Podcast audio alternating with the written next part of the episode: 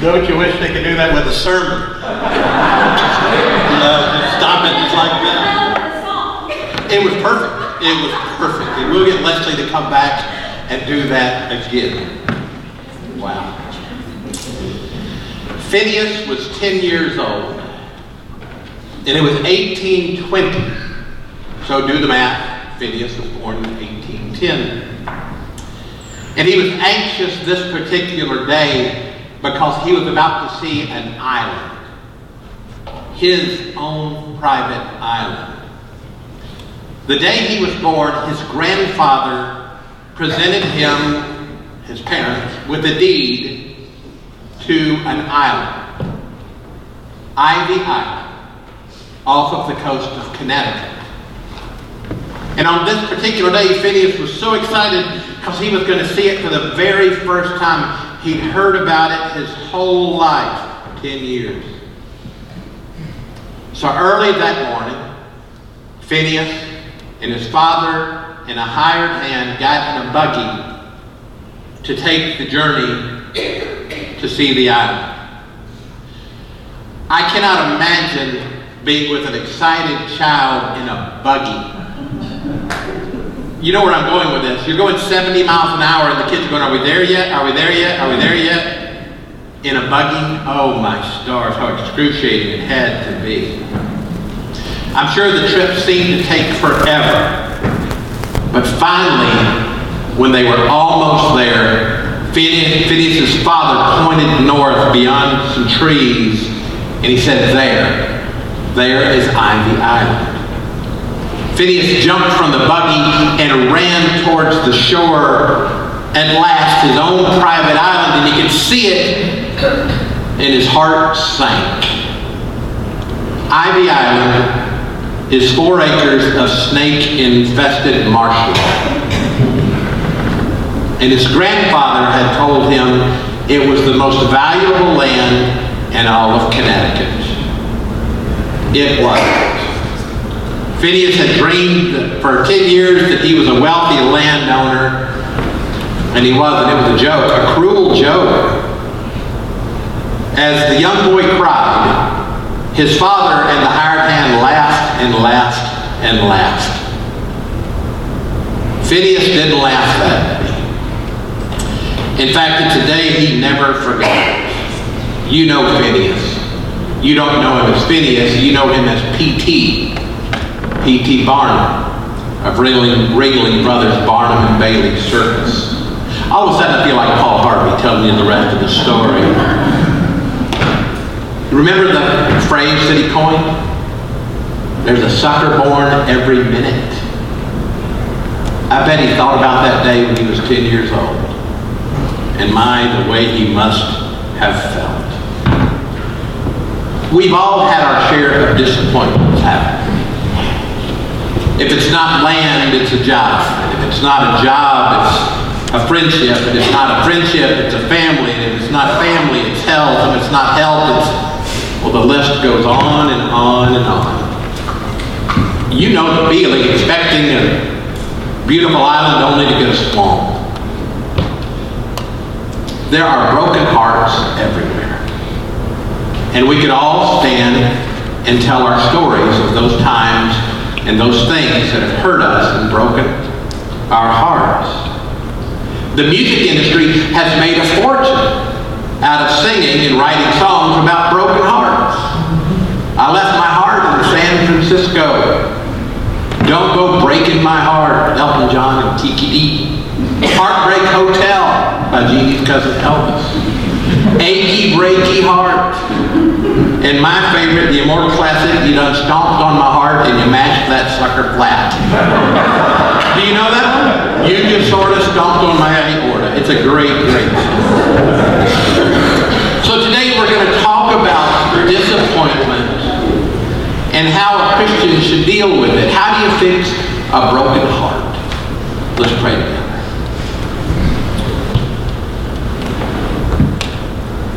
Lord, we all have our stories, and you know it. We've all had events in our lives, and you know it. You know them because you were there. You know them because you know us and everything about us. Father, in putting the pieces together, help us to be whole, to be mended, to be fixed. And only you can do that, Father. And so do that in our lives. In the name of Jesus, we pray. Amen. The scripture we're going to look at today is from Luke chapter twenty-four, beginning at verse thirteen.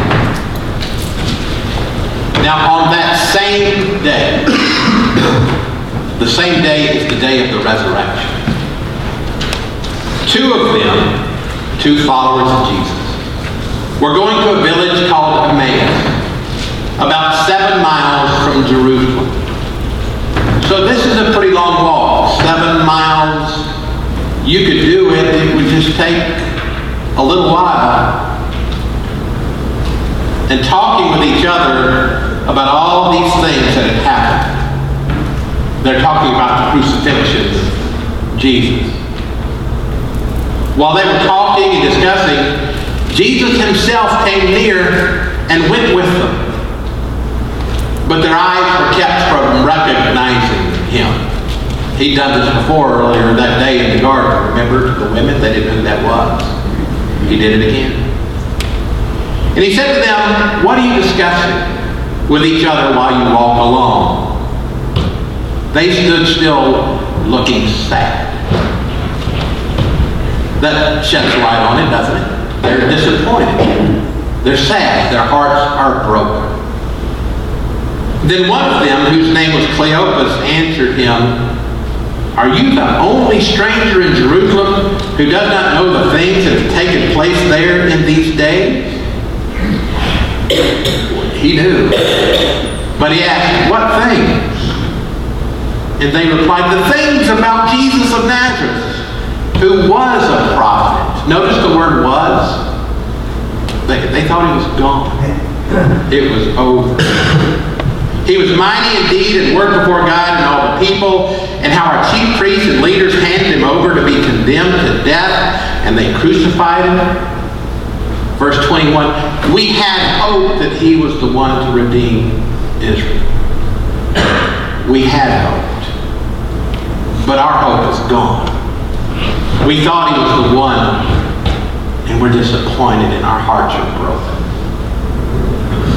And besides this, we continue, "It's now the third day since these things took place." The Jews believed after three days your soul left your body, and that was it. And so they were headed back, away from Jerusalem, to Emmaus. Verse twenty-two. "Moreover, some women of our group astounded us. They were at the tomb early this morning. And when they did not find the body there, they came back and told us that they had indeed seen a vision of angels who said that he was alive. Some of those who were with us went to the tomb and found it just as the women had said, but well, they didn't see it." So they're hurting, and their hearts are broken. Jesus knows it, and he begins to speak.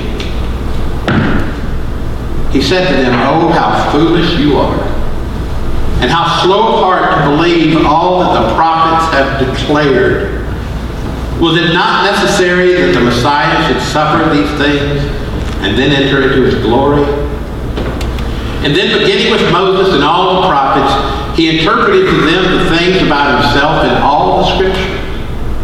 And as they came near the village to which they were going, he walked ahead as if he were going on. But they urged him strongly, saying, "Stay with us, because it's almost evening, and the day is now nearly over." So he went in to stay with them. When he was at the table with them, he took bread, blessed it, broke it, and gave it to them. And then their eyes were opened, and they recognized him, and he vanished from their sight. What a life-changing moment for these two men on the way to Emmaus. Just from their speech, you could tell their hearts were broken. You could tell that they were hurting. You could tell that they were disappointed. But all that changed. Did you notice what we were told at the end of the story, verse thirty-one? Their eyes were open, and they recognized Jesus. They knew he was alive. And then he vanished from their sight.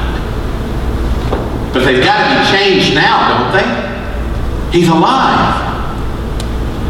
They're no longer disappointed. Their hearts are healed. So what happened? Did you see the cure in the verses? The cure for a broken heart? The cure for a broken heart is the story of God. That is it. That is the cure. Did you notice verse twenty-seven? This is interesting. When Jesus is walking with them along the road, it says, beginning with Moses and all the prophets, he interpreted them the things about himself and all the scriptures. Jesus went back in history a long time. He could have gone further, but he went back about fifteen hundred years to the story of Moses. And then he finished with himself. Why did he do that?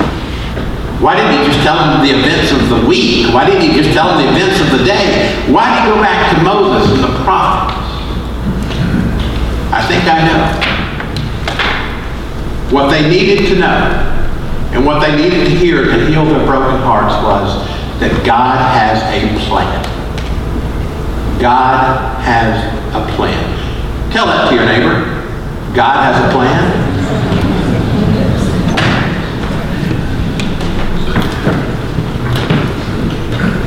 Does the world need to hear that?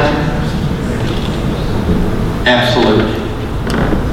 It can be a tough world.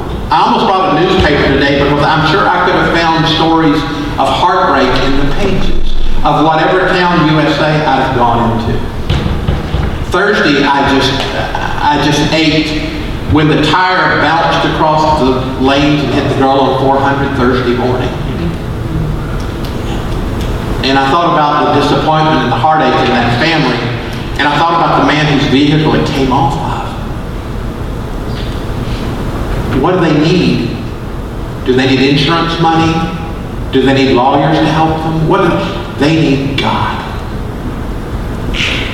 God's still in control. Isaiah chapter six is one of my favorite sections of Scripture. Just three verses. But it begins this way. In the year that King Uzziah died, remember the, how that begins?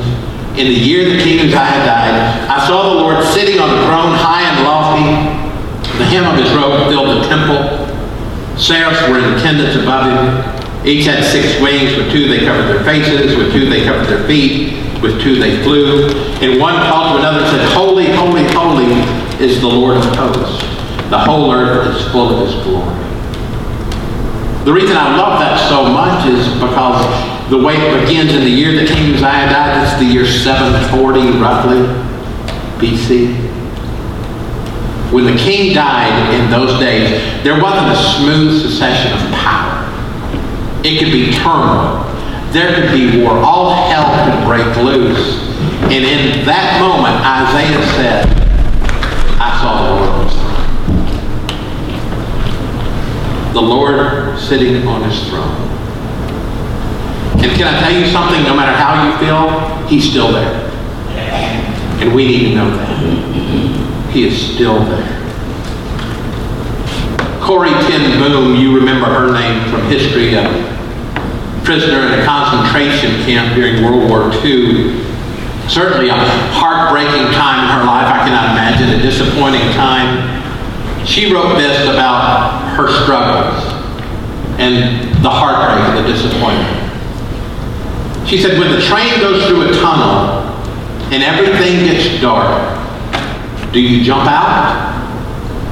Of course not, she said. You sit still and you trust the engineer to get you through.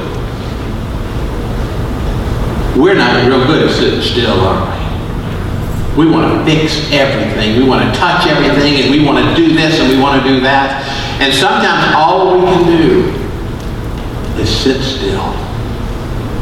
Scripture teaches that, doesn't it? Be still and know that I am God.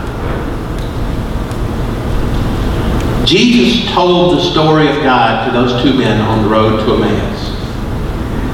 So they would know that the engineer still controls the train. That God is still on his throne. And so the next time you are disappointed, and that's going to happen, sorry. In this world you will have tribulation. We were promised that, weren't we? But do you remember what Jesus said after that? Take heart, I have overcome the world. The next time you're disappointed, remember that Jesus walks with you, and remember he will open your eyes. I'm going to ask Brock to come and play a hymn that you might know. You don't need to sing. You don't need to stand. It's a hymn of reflection, a time for us to bow our heads and to thank God that we're part of his story, to realize no matter what we're going through, he is still on the throne. Brock's going to play Tell Me the Story of Jesus. It's also a time if you would like to join with our church family. We'll do an altar call today. If you would like to do that today, if you want to come to the front and pray, pray, whatever you would like to do, um, just to admit to God he's still in control. We'll take that opportunity to do that now. Let's pray and listen.